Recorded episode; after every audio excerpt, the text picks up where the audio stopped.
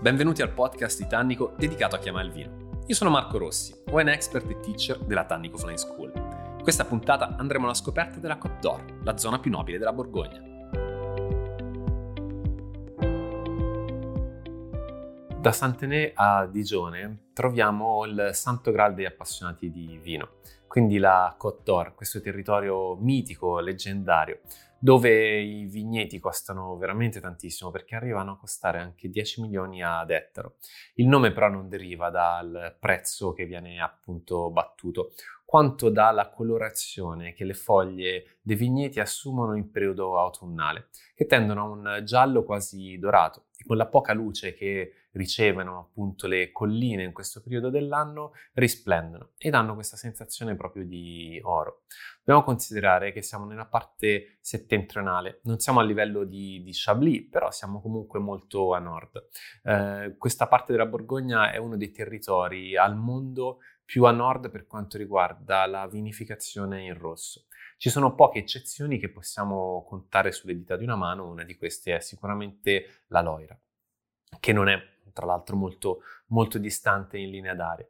Ecco, questo è un territorio eh, incredibile per caratteristiche anche avverse alla viticoltura, perché pensiamo che siamo intorno al 47 parallelo nord. Il clima qui è prettamente continentale, anche se c'è una piccolissima influenza che proviene dall'Oceano Atlantico a nord, ma è comunque un'influenza fredda. Eh, il canale del Rodano, con poi il canale tracciato dal fiume Saona, in realtà non riesce a mitigare più di molto l- le temperature. La temperatura media più alta, quando andiamo a registrare le massime, è intorno ai 16 gradi. Quindi pensate che effettivamente anche lo stesso clima è estremamente avverso. Ma com'è che si riesce a creare un um, paradiso per il Pinot Noir? Beh, dipende intanto dai suoli perché qui sono di origine argillosa e calcarea, con una componente di marne importante, a testimoniare con le conchiglie le stelle marine che ancora si ritrovano in vigna il fatto che questo territorio antichissimo, stiamo parlando di pre-giurassico e giurassico, era effettivamente ricoperto dal mare. La parte nord della Côte d'Or, la cosiddetta Côte de Nuit, ha un suolo, un terreno più antico. La Côte de Beaune, che è la parte più a sud, sono separate da una sorta di taglio rappresentato dalle cave di marmo, eh, invece ha un suolo leggermente più recente, stiamo sempre parlando comunque dell'epoca del Giurassico. Quindi questa componente di suolo intanto è estremamente importante per riuscire a portare a maturità un vitigno estremamente ostico come il Pinot Noir. Ma abbiamo anche uno schermo rappresentato dalle colline che ripara dai freddi venti del nord e dai freddi venti del nord-ovest. Abbiamo anche una grandissima esposizione pensate che la Côte, quindi questa sorta di costa di colline, scende in modo quasi verticale, andando quindi soprattutto nella parte nord, nel Côte de Nuit, a evidenziare un'esposizione che è quasi totalmente est. Arrivando nella Côte de Beaune vira un po' leggermente questa costa, quindi andando più su un'esposizione che è sud-est. Quindi un suolo molto particolare, un'esposizione perfetta, la viticoltura che si attesta qua tra i 190 e i 350 metri di altitudine al massimo. Quindi siamo su una costa di collina eh, media, non siamo sicuramente in altitudine. Quando parliamo di haute côte, quindi del, dell'alta costa, stiamo facendo riferimento alla parte vicino al bosco, quindi al, al plateau, all'altipiano. E eh, dobbiamo anche considerare che è proprio nella Côte d'Or che nasce il classico sistema di classificazione. A valle, dove troviamo oltre eh, i vari fiumi e il Saona, troviamo anche la mitica strada N74 che taglia proprio tutta la, la Côte d'Or. Ecco, a valle abbiamo più le appellazioni regionali, man mano che saliamo abbiamo invece i villaggi, quindi proprio troviamo i villaggi comuni. Il, poi troviamo i Premier Cru e Grand Cru. Immaginiamoci che stiamo salendo appunto verso la punta del, della collina piano piano. Tanto il Premier Cru di fatto, anche se lo consideriamo il secondo gradino per eccellenza nella classificazione della qualità del vino di Borgogna, dobbiamo in realtà considerare che è una sorta di specifica legata al village. Quando arriviamo a ridosso della zona boschiva ritroviamo ancora vigna, quindi non è che non si alleva la vite a quell'altitudine, che ricordiamo non andare oltre i 400-450 metri sopra il livello del mare, e in questa zona troviamo più i village oppure addirittura qualche premier cru, ma estremamente raro. Gli antichi erano soliti pensare, ma questo lo ritroviamo un po' in tutto il mondo, anche nel nostro Piemonte, che vigneti migliori fossero quelli con la capacità di sciogliere le nevi prima, quindi migliore esposizione, suolo più drenante e ovviamente anche maggior capacità di resistere alle gelate e all'umidità, quindi più ventilazione. Queste caratteristiche appunto le troviamo in questa fascia intermedia alta, intermedia, dove troviamo molti del, dei Grand Cru.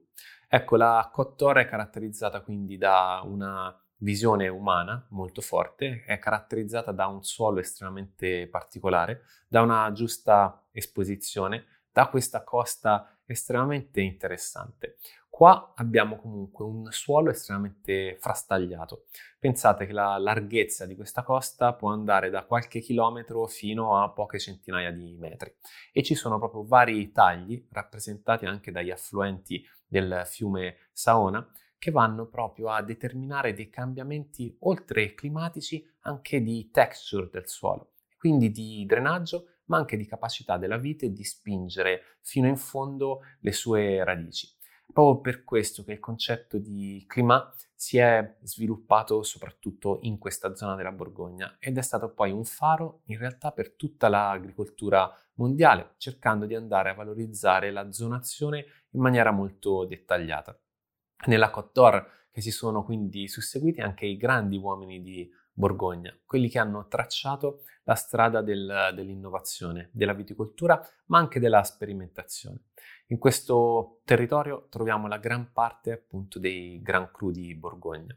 Troviamo molti dei Premier Cru di Borgogna, ma troviamo anche molti village che sono in grado di esprimersi in maniera molto fine ed elegante. Troviamo anche l'appellazione regionale che comunque ci dà la possibilità di avere dei vini di solito di pronta beva, che identificano alla perfezione quello che è la Borgogna.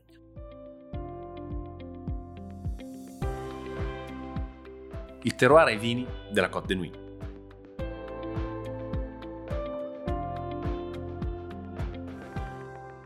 Nella parte settentrionale della Côte d'Or troviamo la Côte de Nuit, che prende il nome dalla città più importante che appunto troviamo all'interno di questa sottoregione, ovvero ehm, Nuit Saint-Georges. Nuit Saint-Georges è collocato nella parte sud e arriviamo fino a Marsanet nella parte più a nord.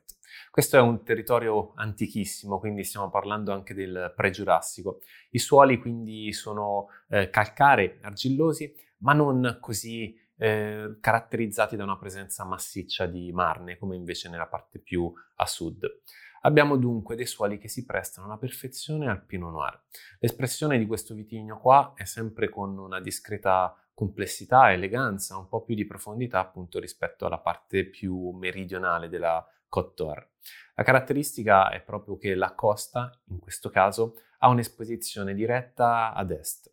Abbiamo delle altitudini dolci perché comunque le colline non arrivano mai oltre i 500 metri di altitudine. Abbiamo comunque un grande panorama di eterogeneità per quanto riguarda proprio l'espressione singola dei, dei vigneti.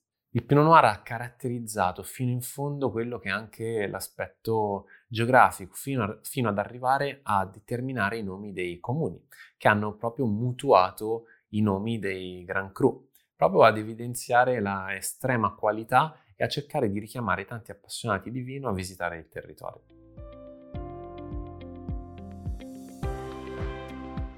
Il terroir ai vini della Côte de Beaune.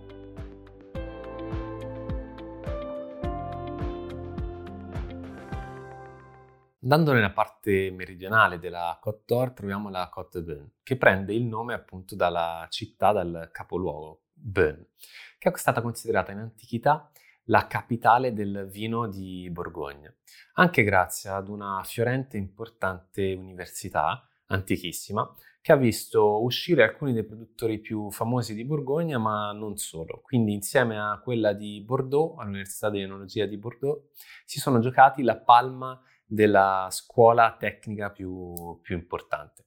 Ecco, questo territorio è un territorio leggermente più giovane, quindi stiamo parlando del Giurassico tardo Giurassico. La caratteristica, se andiamo a guardare il suolo, è effettivamente che la componente di Marne è molto più copiosa rispetto alla parte settentrionale della Côte Nuit. C'è un taglio netto tra le due aree rappresentato dalle cave di marmo. Questo è un territorio quindi antico e importante che tutti prendiamo in considerazione per lo Chardonnay ma di fatto il vitigno più coltivato in assoluto è il Pinot Noir. L'espressione dei vini in questa zona è molto differente rispetto alla parte settentrionale. Tendiamo ad avere estrema finezza, vini leggermente più leggeri, più scarichi e spesso anche molto eleganti. Beh, va detto che nella parte nord appunto della Côte de Beaune troviamo il Pinot Noir, se dobbiamo ragionare di Chardonnay andiamo più verso la parte sud. Ci sono delle appellazioni village importanti. Ricordiamo che quando parliamo di villaggio di comune, in realtà quell'appellazione potrebbe includere più comuni. Allora, partiamo dal, dal nord, cercheremo anche di vedere i più importanti. Troviamo Alox Corton, famosa direttamente come Corton, grazie al suo Grand Cru, che era tanto apprezzato da Carlo Magno. Quindi a base Pinot Noir, estremamente fine, elegante. Capita però di leggere Corton Charlemagne. In quel caso lì stiamo parlando di un vino Chardonnay, quindi un vino bianco. La motivazione, la leggenda vuole che Carlo Magno fosse solito sporcarsi la barba con il Corton, quindi con il Pinot Noir, e che la moglie lo redarguisse in continuazione. A quel punto chiese ai vignaioli del posto di fargli un vino bianco che quindi non gli macchiasse la barba. Lo Chardonnay era ovviamente la scelta più immediata e da lì è nato il mito di Corton Charlemagne. Se scendiamo un po' troviamo proprio la, la capitale, quindi la città di Bern con il suo anfiteatro di vigneti proprio che circondano la città. Dobbiamo considerare che nella Côte de Beaune, appunto, l'esposizione della vigna non è soltanto est, ma è est-sud-est, proprio perché la Côte qui fa una leggera curva e quindi porta un'esposizione eh, estremamente interessante, estremamente generosa. Ma con questo suolo di argilla, calcare e marne con marne appunto estremamente presenti, si caratterizza poi per eleganza e per finezza. Le altitudini sono più o meno le stesse che ritroviamo nella Côte Nuit, quindi stiamo parlando dei grandi vigneti, quelli più importanti, che vanno dai 190 ai 350 circa metri sopra il livello del mare. Anche qui troviamo comunque eh, la quindi ci sono produttori che vanno a fare appunto vino sulla parte più, più alta della, della, costa stessa. Se continuiamo a scendere in questo percorso ipotetico, troviamo Volnay. Volnay è caratterizzato da vini estremamente fini, eleganti, che fanno un po' da contraltare a Pomar, che troviamo appunto più a sud, dove i vini tendono ad avere più struttura, più corpo, stiamo sempre parlando di Pinot Noir, quindi tendono ad essere anche un po' più imponenti, anche se, ripetiamo, rispetto alla Côte Nuit siamo in presenza di un Pinot Noir estremamente fine ed elegante. Se scendiamo ulteriormente, arriviamo in quella che è la Côte dedicata ai grandi vini bianchi. Troviamo Meursault, dove appunto il, lo Chardonnay si esprime anche con volume, con struttura, con corpo, è secco ma tende ad avere anche delle sensazioni leggermente dolciastre, quindi è un po' più rotondo. Se scendiamo ulteriormente troviamo Pouligny e Chassagne. Stiamo parlando ovviamente di Montrachet, quindi del vigneto leggendario per lo Chardonnay, dove lo Chardonnay raggiunge dei livelli di finezza e eleganza ed è in grado di resistere ai colpi del tempo come in pochissimi altri territori.